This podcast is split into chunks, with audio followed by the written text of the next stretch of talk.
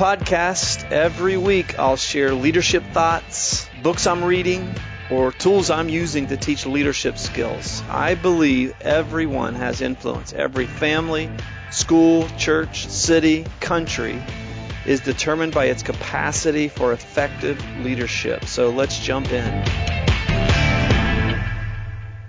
Well, welcome to the Leadership Podcast, as we said, and I want to spend a few times talking to you about renewal and reinvention and creativity and innovation. The importance as we as we get older of being secure enough to reinvent ourselves. As I as I speak this, I uh, uh, we just came off a couple days ago the New England Patriots winning the AFC Championship to go to the Super Bowl for the third year in a row and for the 21st time it feels like this century. And um, I'm just in awe of how, particularly Tom Brady and Bill Belichick have done this.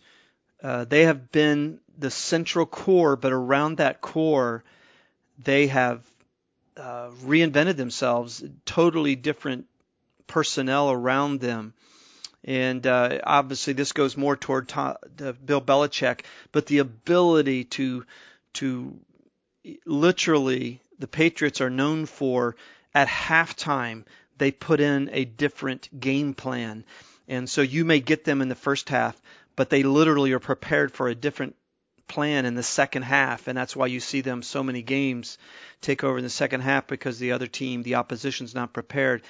That kind of creativity is is inspiring to me.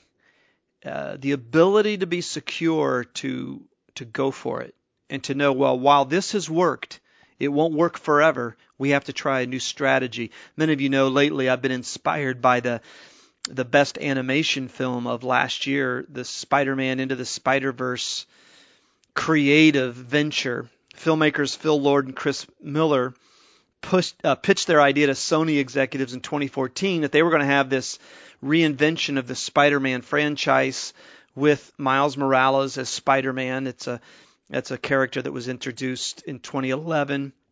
It would also include Spider Gwen from the future, an anime influenced Peni Parker, a black and white 1930s era Spider Man noir, and then, of course, the big creative risk, the Looney Tunes esque Peter Porker, the spectacular Spider Ham. And you say, what?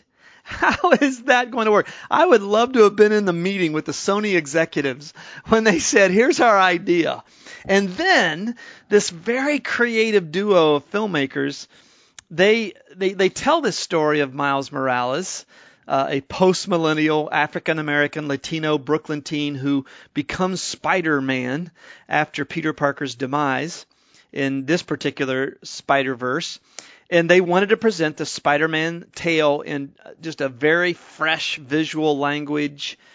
Uh, they wanted to give you the sense that you were inside the pages of a living, breathing comic book, dynamic, uh, interaction. But uh, particularly Miller said this, looking back on that initial initial pitch as Spider Verse was was being formed conceptually, they they had to come up with a totally different way of making a film.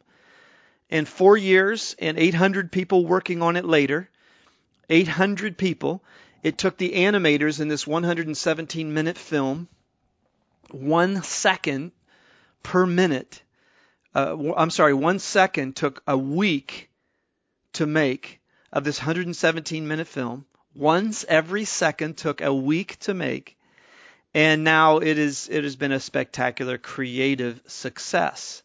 And Miller said no one knew exactly how we were going to accomplish using techniques that it would, would, would have to be birthed into existence. They did it and they uh, created something that is fresh and innovative. And that inspires me. It really inspires me because I, I love reminding all of us that we are, are all made in the image of a creator. There are no non creatives and creatives. There are only people who are creative this way and creative that way and creative another way. We are all made in the image of one, remember this, who is still creating to this day. People think God created in six days, and then he rested. Galaxies are still being formed as we speak. It's uh, it's really phenomenal. And then when you think about the fact that Jesus was a fresh presentation of the God reality, the creator reality, he was innovative. He used many methods to connect to his world. And uh, we should attempt to do the same. We should be a people who understand that indigenous to our makeup, to our image, is a creative power. And one of the one of the aspects of this that Jesus taught, uh, many of you may have missed this, but one of the aspects of this that Jesus taught is he said, "I've got this message that is so dynamic, it never stops. It never stops expanding a life. It never stops affecting a life." And he compared it to wine and when you take wine and you cork it up, because its fermentation process leads to the release of gases, you have to put it, he would say, into new, leathery, flexible wineskins. And this is an image that has driven, for me, my leadership for years. That I want to be a flexible goatskin wineskin that houses the wine of the gospel. I, um, at, at, at, you know, I, I'm as passionate about innovation, taking risk, not coasting into the finish line based on past successes as much now as ever, because um, I see, first of all, the necessity of innovation, but I also see the excitement of innovation, uh, new discovery. One of the foundational books that I have been impacted by is The Medici Effect by Frans Johansson, in which he tells about scientists who took a certain kind of goat's milk and mixed it with a certain species of spider web and created a unique silk. That's just incredible. Who would ever think to put goat's milk with spider's web? That's phenomenal innovation and reinvention.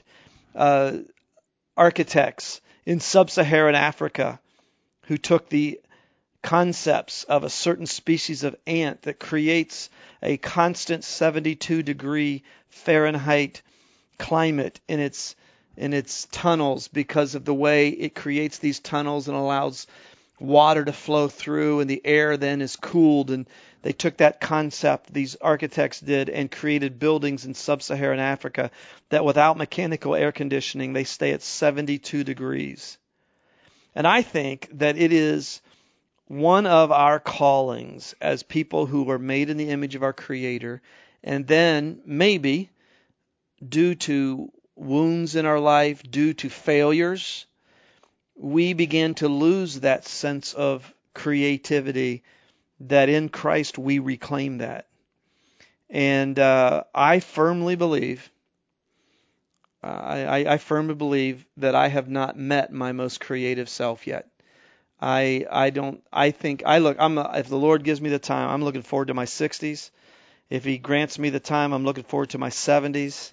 And I honestly think that that I I'll be one of those people who I'm more creative than. Part of that is I've always been a late bloomer, and I would say probably your 70s qualifies if that's your best uh, expression. That would that would be the definition of late bloomer. But it's also because I, I really believe that as long as we allow ourselves to be made secure, our identity is not rooted in our successes versus our failures, but our identity is rooted in the love of our Creator that today you might begin experiencing your most innovative, creative self. That you could be that person who combines this spider's web with this goat's milk and watch what comes out. Most, most issues in life are problems that need to be solved. And our Creator is the ultimate problem solver because He's the ultimate one who said, when you take this and you put it with this, even though you would never would have expected this to happen, this is what you get. So today, root your identity in your Creator and your Redeemer and watch as you go on that journey what He does with your leadership and your life. Until next time.